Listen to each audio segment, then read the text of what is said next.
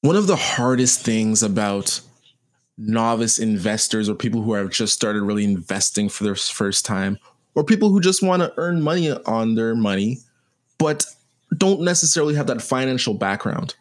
One of the hardest things is a financial crash, a stock market crash, to see your hard earned money go down 30%. You know, there's people who have 300, 400, 500,000 dollars of their hard earned cash in the market and overnight a $500,000 investment is over $100,000 lost.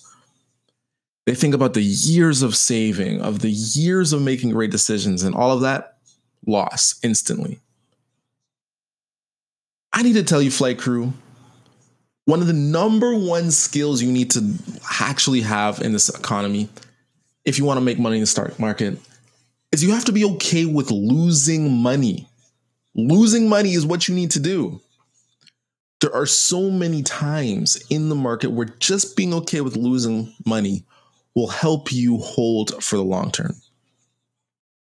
Right now, I am buying, you know, I recently in my last episode talked about how I sold my triple leverage ETFs because I think the markets has is rallying because of Trump and there's going to be a big there may be a big 10 to 20% spike down in like one day or 3 days, right?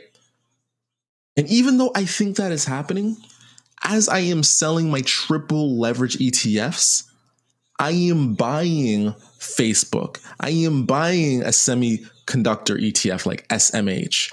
I am buying these companies as the market is still going up and I think it might go down. I'm still buying, even though I think the market might go down, is because to make money, I know I have to be okay with losing it.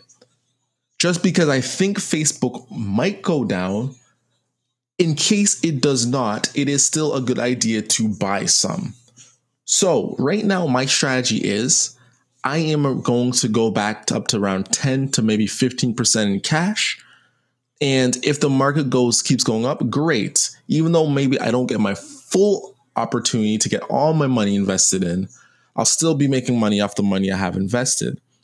However, if the market goes down and I'm losing money in my portfolio, even though I could have sold more of my portfolio and go up to 50% and wait for another crazy crash if I think it's coming, I am okay with losing that money because I know in the long run, no matter what happens, the market's gonna go up. And timing the market, even for someone like me who watches, you know, who's been a day trader, timing the market for long term investments is really, really difficult. Market bottoms are really hard to hard to define and see when they're happening. And with the amount of market manipulation in the market where Donald Trump can say one thing and make the market go up, and they basically know when they want to make the market go up. I know there's no sort of chart patterns, there's no sort of fundamental news analysis that I can do to predict when the market bottom will happen. I just know it's going to happen whenever they feel like it's going to happen. The market's going to go up when they want it to go up, it's going to go down when they want to there's just too much manipulation in the market. So because of that, I'm okay losing money in the short term to make money in the long term. And flight crew, as uneducated investors, we need to be able to really do the same.